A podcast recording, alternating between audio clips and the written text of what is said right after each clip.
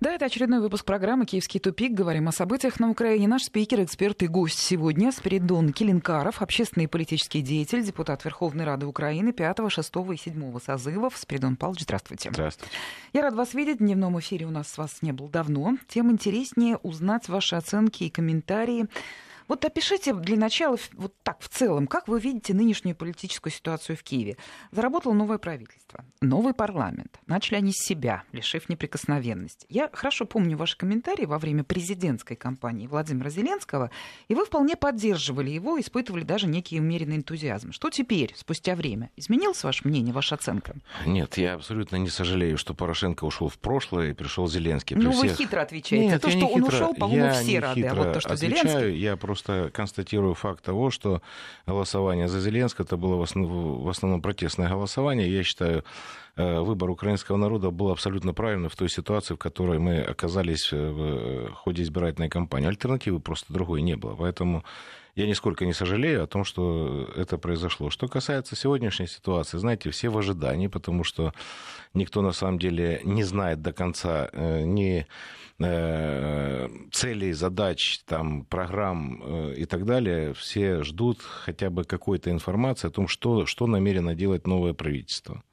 А не затянулось ли ожидание? Затянулось. Это нестандартная ситуация. Обычно, знаете, как люди идут, входят в избирательный процесс, имея определенную какую-то программу. Это вообще уникальная ситуация, когда президент избирался тоже четко не заявляя о каких-то своих программных положениях и целях, сформировано правительство до настоящего момента. У нас нет программы действий Кабинета министров. Мы пока трудно представляем себе, в каком направлении будет двигаться страна. Я не, не беру в расчет там э, межолигархические разборки, там, э, кто, кто, кто на кого наезжает там, и кто попытается через такой инструмент, как Верховная Рада, пролоббировать свои интересы и ущемить интересы своих конкурентов, это все вторичные вещи. А на самом деле, что, что будет делать и чем будет отличаться программа действий нового кабинета министров от э, той э, политики, которую проводило правительство Гройсмана, мне пока сказать трудно.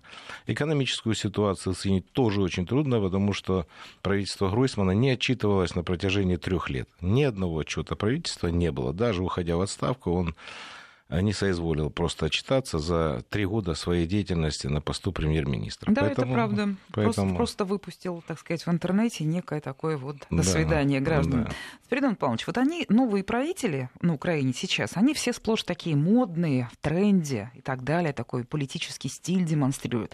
Час назад на лентах появилось сообщение цитирую, министр кабинета министров Украины Дмитрий Дубилет, все привыкаем, что называю да. фамилии, которых мы вообще не очень-то да. знаем, поручил прекратить закупку канцелярских предметов с правительственной символикой, с золотым тиснением и так далее. Дмитрий Дубилет говорит, что это пустая трата денег, прекратить закупки чего-либо, кроме бумаги. Вот знаете, из таких деталей во многом складывается политическая популярность, и она есть у партии «Слуга народа», у Владимира Зеленского. Они в этом плане профессионалы. А настоящее доверие людей, украинцев, еще есть? Вот я вас, ваш вопрос перефразирую и попытаюсь ответить очень коротко. Ребята очень эффектные, но пока малоэффективные. Поэтому, понимаете... Это вы, умудренный опытом политик, проработавший три созыва, понимаете. Я, а избиратель я просто э, избиратель, избиратель в ожидании реализации э, тех чаяний, которые не закладывали в голосование за команду Зеленского. Поэтому это все, конечно, прекрасно, что они катаются там на самокатах, они там что-то там заявляют, да, там они молодые, красивые, эффектные, но это, это, этого хватит на полгода. А дальше люди просто спросят, так подождите, ну это все, конечно, хорошо, это тоже приелось. Но, знаете, так быстро очень приедается. А потом спросят, а где дороги?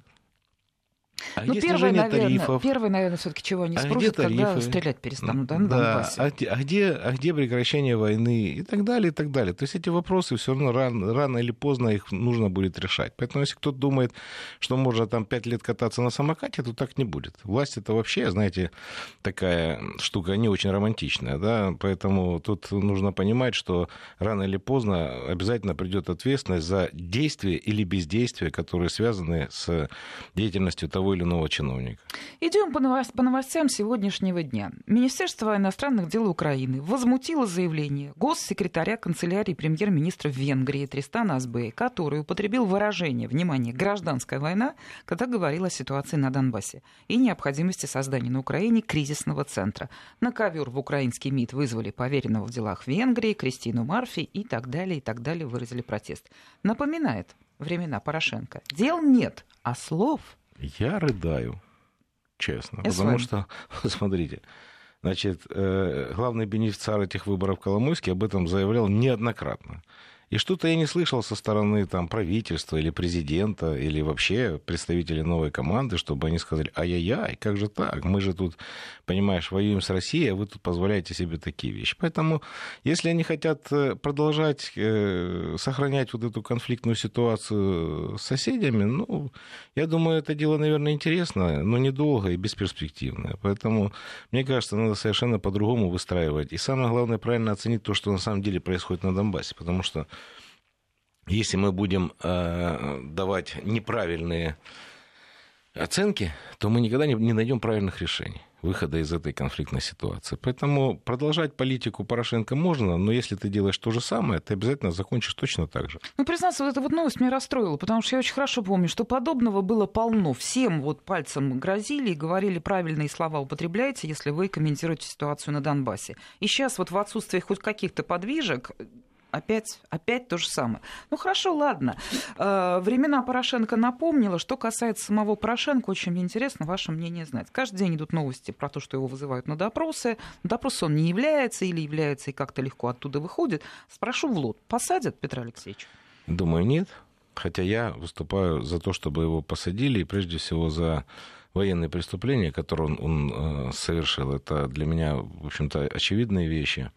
Знаете, Порошенко является носителем огромного объема информации, связанной с конфликтом на Донбассе, с войной там, экономической, политической, э, с Российской Федерацией. Он, он непосредственно общался с представителями Запада, которые настоятельно рекомендовали реализовывать те или иные идеи, используя Украину. Поэтому я думаю, что в той или иной мере западные, так сказать, партнеры, они э, будут э, пытаться защитить Порошенко для того, чтобы он на самом деле не был свидетелем и не давал никаких показаний, связанных с пятилетним периодом его правления, в который, в общем-то, Украину втянули в этот э, конфликт, и вы же понимаете, да, 14 тысяч человек, эту страницу просто так не перевернешь, кто-то за это должен нести ответственность. Поэтому они здесь соучастники этого преступления, поэтому, конечно, они будут всячески отстаивать и защищать Порошенко. Будут ли они делать это публично, я ну, думаю, может быть, кто-то и найдется, кто будет публично заявлять, но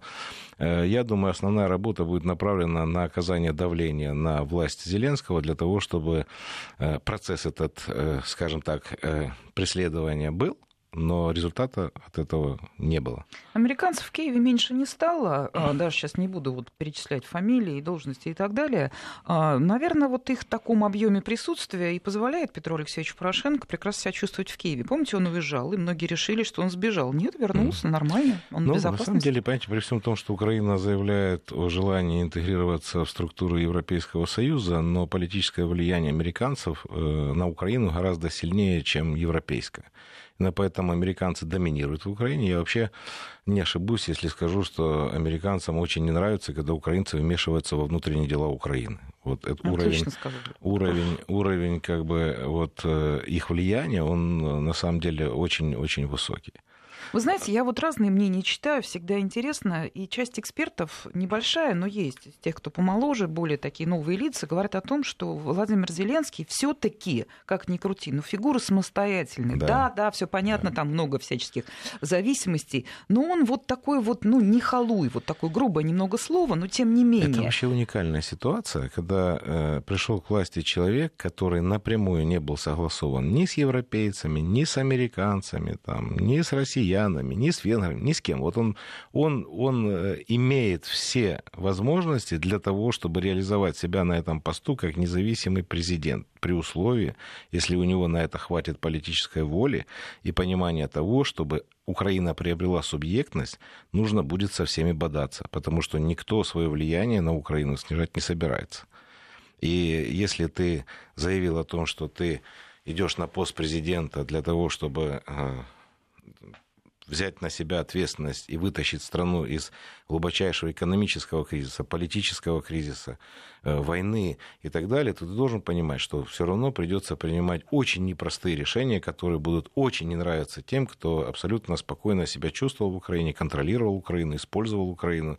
Это все равно придется делать. Или же нужно идти сдаваться в плен посольство Соединенных Штатов Америки за горячий чай и теплую одежду и забыть о том, что ты можешь войти в историю как президент, который сделал колоссальный рывок и вытащил свою страну из той глубочайшей ямы, в которую, в общем-то, ее забросили общими усилиями. И западные партнеры, и политическая элита продажная внутри Украины. Ну вот вы, как аналитик, эксперт, регулярно изучаете, анализируете события на Украине. Вы чьи комментарии, чьи заявления первым делом смотрите? Зеленского или Коломойского? Коломойского, конечно. Вы обратите внимание, как Зеля сказал, так по Бениному и будет. Вот я просто э, читаю интервью Коломойского, да, где он там в такой, он очень, он, надо признать, он в такой очень интересной форме излагает свои мысли, да, как бы так ненавязчиво, и он вообще человек достаточно колоритный, при всем, при всем том, что он циник, да, и имеет самое прямое отношение к началу конфликта, участвовал в этом конфликте, но тем не менее. Он заявляет о том, что, слушайте, ну а как же вот у нас там, это понятно, его конкуренты, да, олигарх, допустим, Ахметов, э, зарабатывает там 270% на добывающей отрасли, надо ввести ренту. Вот он сказал это буквально две недели назад, да? или там неделю назад. Сегодня уже э, есть законопроект о внесении изменений в налоговый кодекс, где предусматривается увеличение ренты.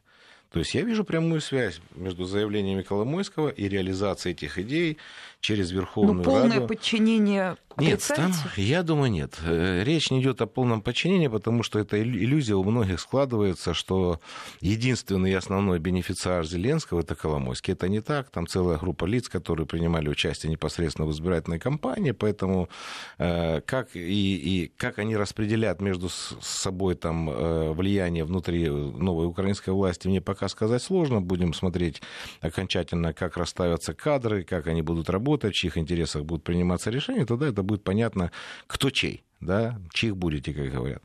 Вот. Но то, что Коломойский не единственный бенефициар, и он не единолично принимает решения, и то, что есть позиция и самого Зеленского, и есть его ближайшее окружение, которое, в общем-то, э, я думаю, у них и сейчас есть много противоречий, но э, по мере того, как они будут, будут работать, эти противоречия будут нарастать, и конфликты будут внутри команды тоже. И, кстати, об этом же и Коломойский неоднократно говорил. И если вы слышали выступление Зеленского, который сказал, что распускать Раду, это это несложно.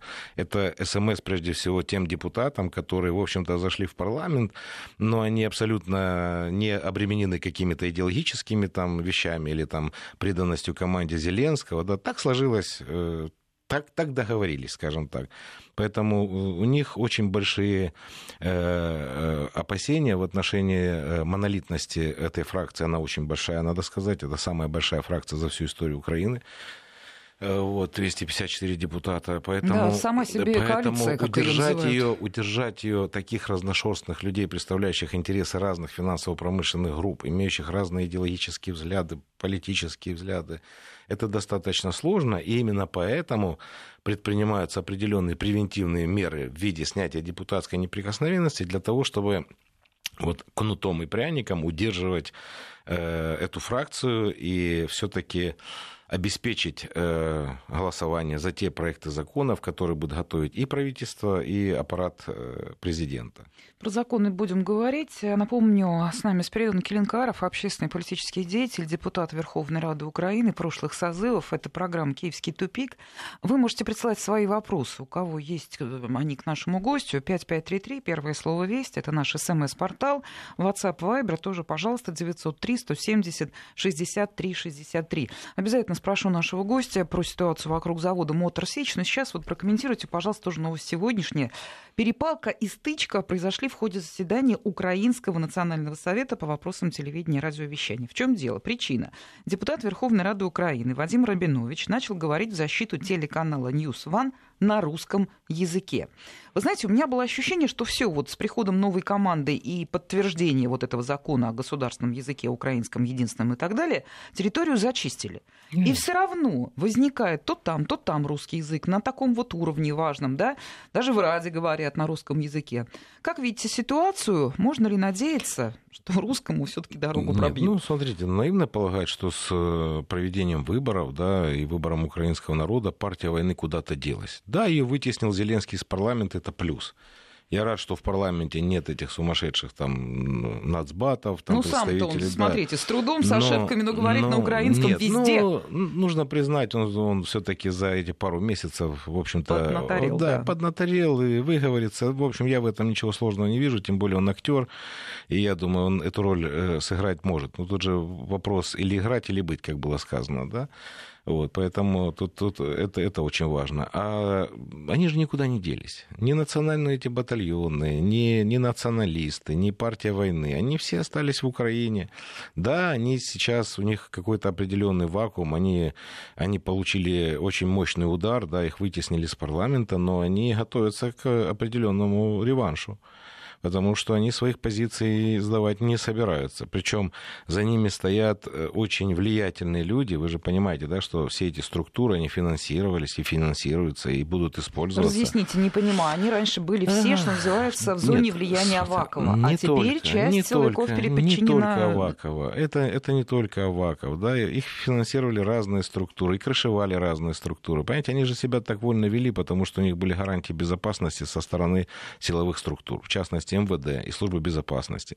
МВД были одни э, подразделения да, националистов. У СБУ, там, допустим, Си-14, они их курировали, а через Министерство культуры и спорта они финансировали эти организации. Если не напрямую, через другие общественные организации. То есть без финансовой подпитки и поддержки они бы на таком уровне не, не функционировали, не работали бы, понимаете? И а принимать участие, скажем, в определенных силовых акциях, которые, ну, если не на грани уголовной ответственности, то близки к этому, они могли только исходя из тех гарантий, которые им могли дать силовики. Вы идите, ребята, сделайте свою работу, вам за это ничего не будет. Понимаете? Сегодня ситуация, на мой взгляд, все-таки она меняется, потому что если раньше э, националистов э, и вот э, те, те, которые принимали участие в так, такого рода акциях, их использовали для решения определенных каких-то конкретных задач, то для власти Зеленского они представляют определенную угрозу угрозу. Я думаю, что ситуация в этом плане будет меняться. Насколько кардинально, мне пока сказать сложно. Пока они, так сказать, ушли в подполье, вот впервые они э, опять публично появились на заседании Нацрады, когда рассматривался вопрос по закрытию канала News One, представители Си-14. Вот. Э, какой будет реакция власти, если на какие-то акции, которые, возможно, будут в Украине силовые с нарушением законодательства, не будет никакой реакции, то можно сказать, что да, их тоже решили использовать э, в своих целях власть. Если же, э, если же будет реакция достаточно жесткая, демонстрация того, что все уже будет совсем по-другому, и все будут иметь как бы э, равные права да, перед законом, то тогда может ситуация в корне поменяться, и часть этих организаций просто исчезнет, а часть, которая останется и будет продолжать заниматься криминальными своими этими делами, то, я думаю, они все должны будут э, быть привлечены к уголовной ответственности. Вот Другого... я хотел спросить, куда вот они исчезнут? Это же а, люди, нет, их ну, я, немало. Там есть часть людей, там есть часть людей, понимаете, они же там не все идейные националисты. Я идейных националистов знаю. И вот, по крайней мере, в тех публичных мероприятиях, мероприятиях, которые там проводились, я никого из них не видел. Они очень опасные идейные националисты, да, они, они идеологичные, они, они настроены, это цель всей их жизни, они этим занимаются последовательно и так далее. А есть часть людей, это так называемые коммерческие националисты, да, это те, которые выполняют эту грязную работу. Им все равно там за кого там делать, да, ну это все это на, на основе э, финансовой и, и, и так далее. Вот самые опасные как раз эти идейные, да, вот тех, кого мы не видим, но они они всем этим кукловодят, да, они навязывают эти идеи, они системно, последовательно занимаются очень серьезной работой, начиная там с подросткового возраста накачивают детей этой информацией, да, которая потом становится основой их жизни. Вот с этими, с этими проблемы, конечно, с этими нужно совершенно другими методами вести определенную борьбу. У нас минут через три начнется очередной выпуск новостей. А, после него начнем уже большую тему про Мотор Сечь. Там действительно много интересного. А сейчас вопросы, которые к вам приходят. Ну, во-первых, вам пишут, что вы готовы президент Украины. Я думаю, вам приятно услышать ну, некий комплимент. Много вопросов про Порошенко. Вы знаете, я думала, что, честно, вот э, нашу российскую аудиторию не сильно-то он уже интересует. Списанный? Нет. И вот э, по поводу того, посадят или нет, вы уже комментировали. А вот по поводу того, не угрожают ли ему, как человеку, который обладает огромным количеством информации, что называется нападение как на свидетеля. Есть ли у него враги внутри? Конечно. Конечно. Все, весь период правления господина Порошенко связан с рейдерством, с рэкетом.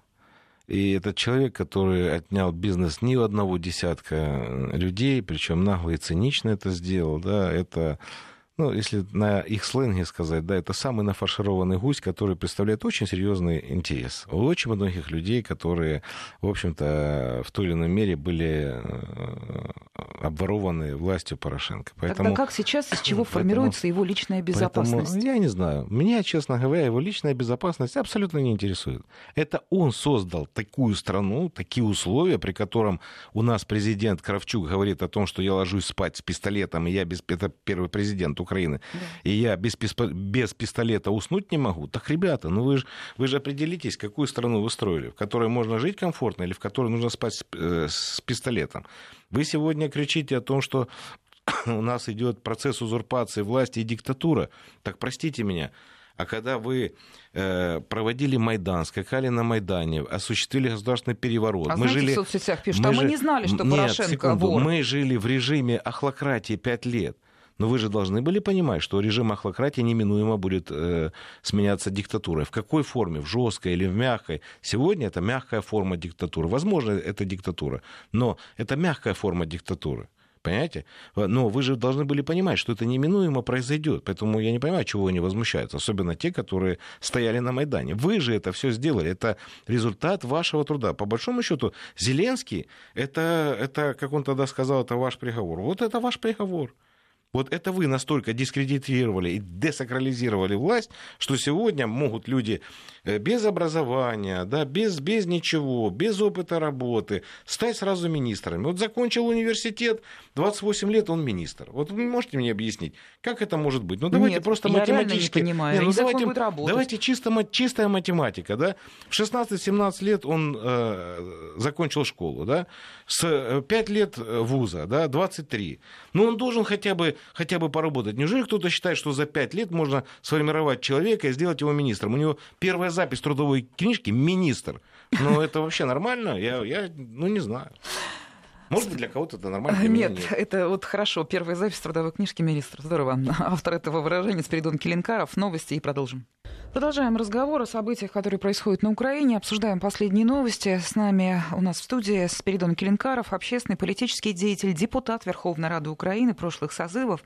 И так, как и обещали, поговорим подробнее о ситуации вокруг завода «Мотор Сич».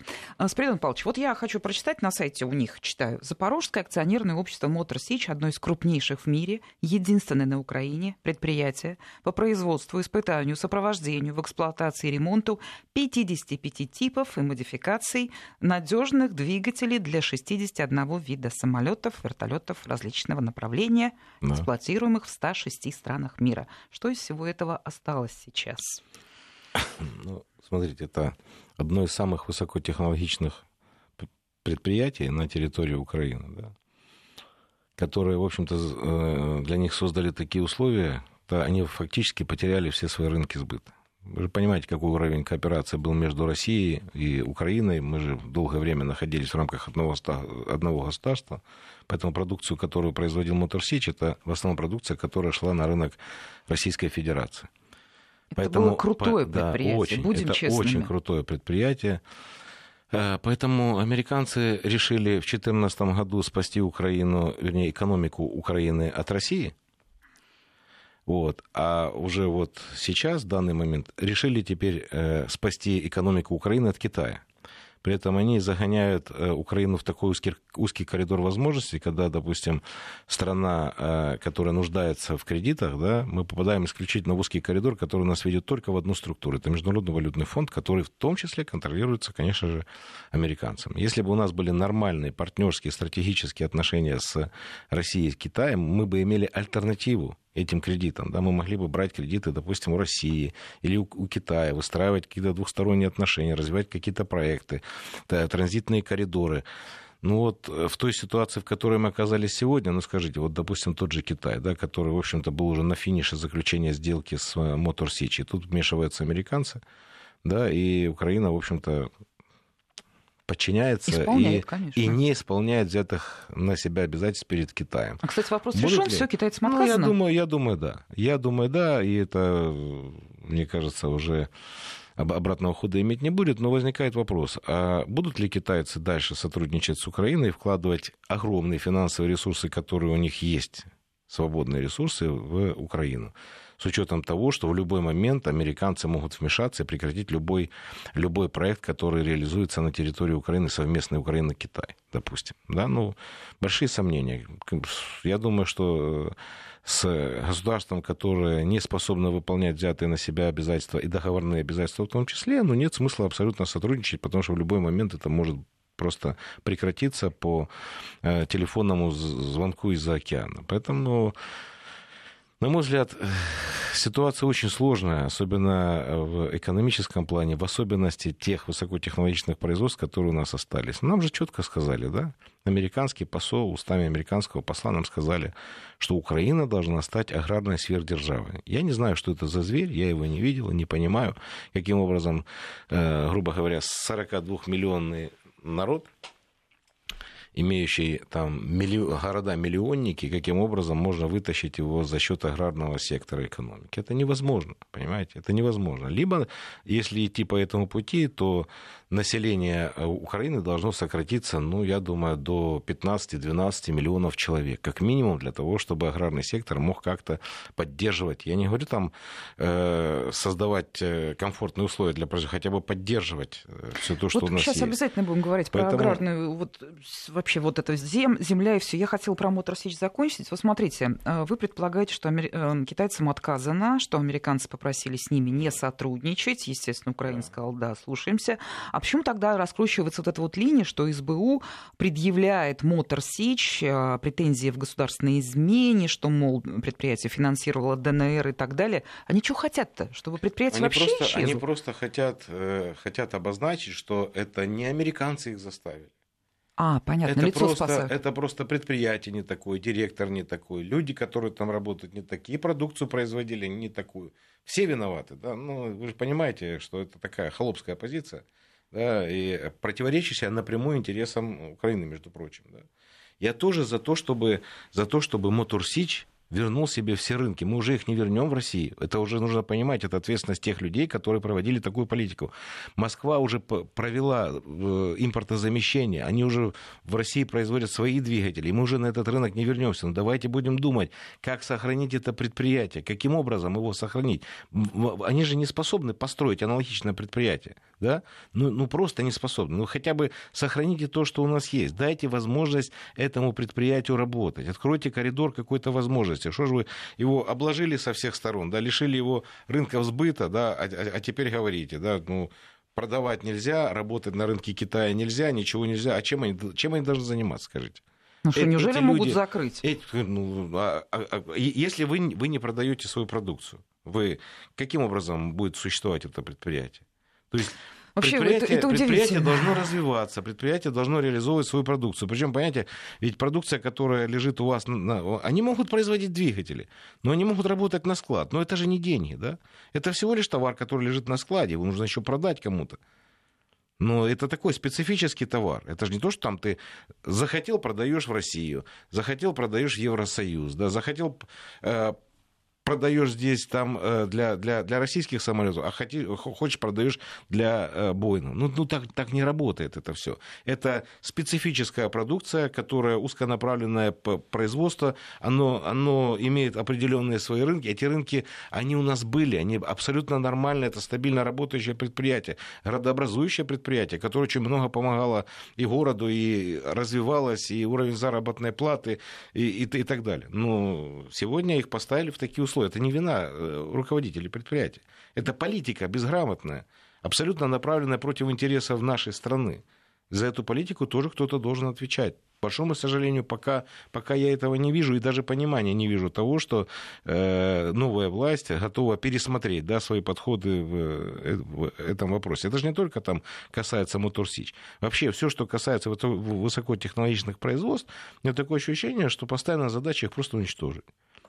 Ну, Космическую Украины, отрасль, да, там Южмаш, э, Моторсич, там у нас... Э, Антонов. Э, да, Харьковский турбоатом, там у нас много предприятий высокотехнологичных, которые нам достались со времен Советского Союза. И нужно сказать, они абсолютно стабильно работали.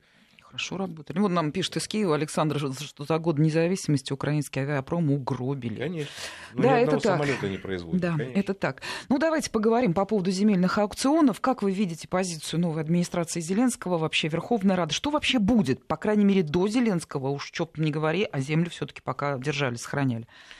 Ну, знаете, мне кажется, это такая... Поближе очень, немножко микрофон. Мне кажется, это очень такая э, опасная дорога, да, на которую э, стала команда Зеленского, мне кажется, что им все по плечу, и на самом деле в вопросе земли они пройдут э, этот вопрос, как, знаете, пробегут по ромашковому полю. Так не будет, потому что там возникнут очень многие э, проблемы, о которых, мне кажется, они либо не знают, либо не догадываются, либо не понимают последствий и так далее нужно знать еще украинца. Понимаете, ему абсолютно все равно, что он услышал, что там, допустим, по телевизору кто-то украл очередной миллиард или 10 миллиардов. Его это так, знаете, он послушал, украл кто-то там, это уже нормально, стабильно, это уже приелось уху, да.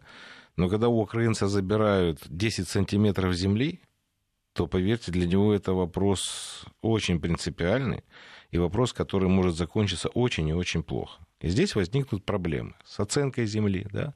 Почему в одном селе, скажем, пайщик, там, имеющий 10 гектар, его землю оценили в 200 долларов, а в соседнем селе оценили землю в 500 долларов? Как это так? Вы же понимаете, да, эти вопросы все равно станут. Второе, как вы думаете, вот э, заключается договор между пайщиком и арендатором. В чьих интересах прописан этот договор? Конечно, арендатора конечно, арендатора. И арендатор прописал этот договор таким образом, во-первых, то, что они долгосрочные, и они еще не закончились, эти договора, да. Кроме всего прочего, во многих договорах прописан пункт, что пайщик, который передает землю арендатору, да, в случае досрочного расторжения этого договора должен ему компенсировать все затраты, связанные с обработкой, рекультивацией земли там, и так далее. Две секунды подобное. паузу. Вести ФМ. И поэтому, поэтому, э, поэтому не так просто это все будет сделать. И людей это будет очень сильно раздражать. Люди-то считают себя хозяевами этой земли, да, они хотят завтра ее продать, а получится так, что ее завтра продать невозможно. И другому продать невозможно. А иностранцы сейчас а, пойдут, если а будут. То, что касается иностранцев, это, понимаете, это готовится э, очередной этап э, разграбления Украины. Почему? Потому что все же э, прекрасно понимают, да, что земля это в конечном итоге будет продана на мировых рынках в десятки раз дороже, чем та сумма, которую могут э, получить украинцы за свой пай. Это спекулятивная схема, по которой э, селяне получат копейки, да, а, там 200, 300, там 500 долларов за гектар земли, а продать его можно за 5 тысяч и за 10 тысяч. Но тут опасность еще в чем? В том, что э, когда популяризировали идею продажи земли, селянам объясняли, что наша земля бесценна. Такой земли нигде в мире нет. Она очень дорогая. Цена земли 5-10 тысяч долларов. А тут вдруг откроют рынок земли, к селянам придут и скажут 200 долларов или 500 долларов. Вы понимаете? Да? То есть люди скажут, нет, подождите, так, а как же так-то? Ну, вы же нам тут рассказывали, что мы тут завтра станем миллионерами, мы копим себе дома, квартиры, машины, пароходы и самолеты, а вы теперь приходите, нам говорите, какие-то жалкие там 200 долларов. Ему скажут, что, дорогой мой, ты же договор подписал, подписал, да? Ты досрочно в случае расторжения должен мне там, э, грубо говоря, там 300 тысяч гривен. У тебя они есть, верни мне 300 тысяч гривен, которые я потратил на обработку твоей земли, которую ты хочешь у меня забрать. Да? Там будут такие конфликты. То есть вот если вот, влезть вот э, глубоко туда, в эту проблематику, и я думаю, что это может добром не закончиться. Я просто помню 2014 год, помните, это эйфория была, Ющенко так, да, Мессия там и так далее. То есть высочайший авторитет, 56% поддержки. Казалось, вот все этой власти по плечу. Только они начали проводить административно-территориальную реформу. Кстати, начинал ее проводить Роман Бессмертный приехал в собственное село с идеей проведения административно-территориальной реформы. Его люди оттуда пинками выгнали. Это же нужно понимать, это же не город, да, это село и там совсем, совсем другой формат отношений. Поэтому, если кто-то думает, что это будет так просто, я думаю, что это будет очень непросто. Я выступаю категорически против продажи земли. Я считаю, что даже если селяне хотят продать эту землю, государство должно эту землю выкупить, передать в аренду эффективному собственнику, государство должно быть активным участником экономических процессов внутри страны. Я категорически противник либертарианства, которое нам, с одной стороны, заявляет Зеленский. Я сторонник социального государство, а для того, чтобы государство было социальным, оно должно уметь зарабатывать деньги и принимать участие в экономической жизни страны, активнейшее участие, да, а для этого нужно иметь свою собственность в виде и госпредприятий, и э, земли сельскохозяйственного назначения, и так далее, и тому подобное. То есть э, те, кто говорят, что государство обязательно неэффективный собственник, это совершенно не так. Это совершенно не так. Там можно долго эту тему ну, э, да, обсуждать. Да, да, но... с землей, конечно, это очень серьезный вопрос. Мы следим за тем, как все это будет очень развиваться. Конфликтный вопрос. Конфликтный, это да, очень конфликтный вопрос. Ну, давайте еще есть у нас время, и хотелось бы еще пару-тройку вот каких-то таких новостных крупных вещей. Зеленский на этой неделе поручил правительству разработать и подать до 1 октября, то есть уже вот-вот, закон о легализации горного бизнеса и добыче э, янтаря.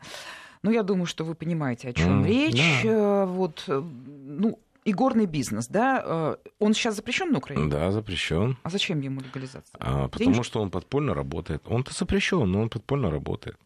И я думаю, многие очень забыли, почему закрывался на самом деле горный бизнес, потому что тысячи и тысячи семей украинских страдали именно от того, что э, людей вовлекали. У нас игровые автоматы стояли везде. На остановках, на железнодорожных вокзалах, на автовокзалах. Где только их не было. Это была беда бедовая. Я тут в тот момент был депутатом. Ну, процентов 30 обращений было связано именно с просьбой убрать автоматы там, с той или иной точки, потому что, ну, к ну, сожалению... аналогично мы в России шли к этому игромания, игромания это болезнь, да, которой страдают очень многие люди и, в общем-то, ставят под угрозу э, э, существование своих семей, там, детей и так далее и тому подобное. Сегодня нам говорят, что нет, это будет совершенно другой закон, который будет прописан исключительно э, в отношении там, помещений и гостиниц, там, э, имеющих статус пятизвездочных отелей. Там, То есть ну, это коммерческая деятельность, якобы ну, она даст бы, деньги, да? Да, да. И, и якобы она даст... Ну, во-первых, слушайте, но если вы хотите вклиниться в структуру игорного бизнеса мирового. Но Украина не самая привлекательная страна для того, чтобы это организовывать, во-первых.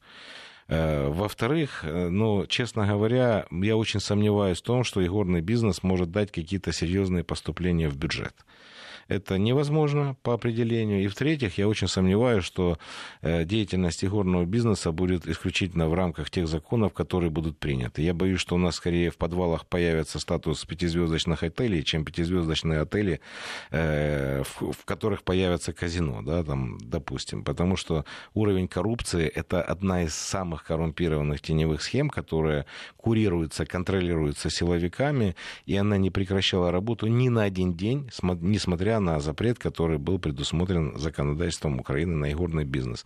Это, это сфера, сфера ответственности как бы силовиков. Я думаю, что как раз они на сегодняшний день лоббируют э, определенные преференции для этого бизнеса.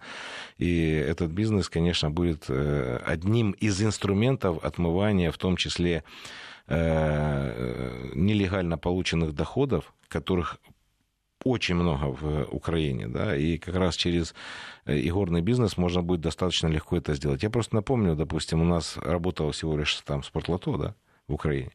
Так у нас ряд народных депутатов, ну, в частности, Ляшко, да, умудрился четыре раза выиграть спортлото по 500 там, тысяч э, И все поверили. И абсолютно кавычку, спокойно да? туда вписать себе в декларацию. А с учетом уровня коррупции и теневой экономики, я думаю, завтра я не удивлюсь, если там народный депутат свободно впишет себе там в декларацию пару миллионов долларов, которые он получил там где-нибудь играя в казино там в Одессе, допустим, или там еще в каком-то городе. То есть это будет схема вот, легализации вот этих грязных денег, которые будут э, получены, будь то от торговли оружием, наркотиками, там, теневым, теневым сектором экономики или еще, еще каких-то там сфер деятельности за гранью закона. Поэтому я, ну, я-то, ну, я считаю это абсолютно неправильно. И Э, если есть у кого-то желание, тем более сегодня, как они нам говорят, есть такое достижение, как безвиз, хотите поиграть, куда-нибудь езжайте в те страны, где этот бизнес цивилизованно развит, где есть э, возможность э, там отдохнуть, как они считают, да, это для них может быть такой вид отдыха это нормально, ну, хотя да. для, для миллионов украинцев это совершенно не, не, не, э, не, не нормально и невозможно ввиду того, что они не имеют возможности, в принципе, да, там, зайти не то, что там в казино, а в пятизвездочный отель. Я думаю, очень многие Даже украинцы, так, да. да ну и давайте вот еще вот буквально последнюю тему успеем по поводу а, добычи янтаря. Это вот так красиво написано в распоряжении Зеленского. А вот как наши корреспонденты сообщают, это только называется янтарный бизнес, криминальный криминальный янтарный бизнес и так далее, да. и так далее. Что здесь происходит? Почему Зеленский на это обратил внимание? Одно из, так сказать, в десятке его первых серьезных распоряжений. Получится ли у него? Ну, Украина обладает колоссальным запасом янтаря, причем это самый качественный янтарь в мире. Поэтому криминал там контролирует эту ситуацию полностью. Это исключительно черная, как бы, черный такой бизнес, да, добыча янтаря, потом, причем без рекультивации там этих всех земель. Там, там, там просто, если вы посмотрите картинку, да, есть там много в интернете, если вам это интересно, зайдите, посмотрите когда снимается сверху вот те площади, где идет обработка янтаря, это просто, это просто адская машина, понимаете? Вот этот янтарь нелегально э, вывозят за пределы Украины контрабандой. И этот бизнес дает огромные финансовые ресурсы. Это, все мимо бюджета Да, Украины? все мимо бюджета. Все мимо бюджета, потому что этот э, вид бизнеса у нас не легализован, не Э, урегулирован законодательством Украины, поэтому там даже была попытка еще при власти Порошенко, там в 2015 году, по-моему, они отправили туда спец спецподразделения структуры МВД для того, чтобы навести там порядок, их просто пинками оттуда выгнали, криминальные элементы, которые обладают не только там экономическим возможностями, своими армиями, которые контролируют этот вид бизнеса. Поэтому сделать это будет достаточно сложно, но делать это нужно и необходимо. Я считаю, это правильно. Если э, законодательством будет урегулирован этот вид деятельности, да, и государство будет контролировать, лицензировать предприятия, которые занимаются добычей янтаря, удастся ли им это сделать или нет, я не знаю, потому что такие попытки были три года назад к сожалению, не закончились ничем. Более того, были уголовные дела в отношении э, депутата Розенблата, насколько я помню. Э, его обвиняли в том, что он является одним из э, крышевателей этого бизнеса, но уголовное дело было возбуждено, так и не доведено до логического завершения. Он спокойно досидел каденцию, да, сегодня он уже не народный депутат, но, как мы видим, никаких преследований там нет, и никаких попыток там привлечь кого-то к ответственности за организацию этого теневого э, то есть теневики бизнеса. это дело не отдадут? Без ну, боя то нет, ну то, что без боя не отдадут, это понятно, потому что там они сидят годами, да, и плюс там люди, вы же тоже должны понимать, там же не только там теневики, да, там э, основное это, это привлечение людей, которые живут на этих территориях, у них нет рабочих мест, и они занимаются этим очень непростым делом, да, на самом деле там по уши в воде и так далее. Вот, но э, эти люди тоже там могут остаться без копейки, если просто закрыть этот э, вид бизнеса, да, ну, поэтому единственный путь это легализация добычи янтаря, учет этого янтаря, да, обложение его определенными налогами и обязательствами, которые должны нести те предприятия, которые будут лицензированы, для того, чтобы они все-таки немножко подумали об экологии, которую... То есть здесь Зеленский прав, начиная Нет, с того, что думаю, давайте да, сделаем закон думаю, прежде да, всего, конечно, да, потом да. будем действовать. Очень интересно, но все, время наше подошло к концу. Я благодарю нашего гостя. С нами был Спиридон Келенкаров, общественный политический деятель, депутат Верховной Рады Украины 5, 6 и 7 созывов. Очередной выпуск программы «Киевский тупик». Спасибо всем, до свидания. Спасибо.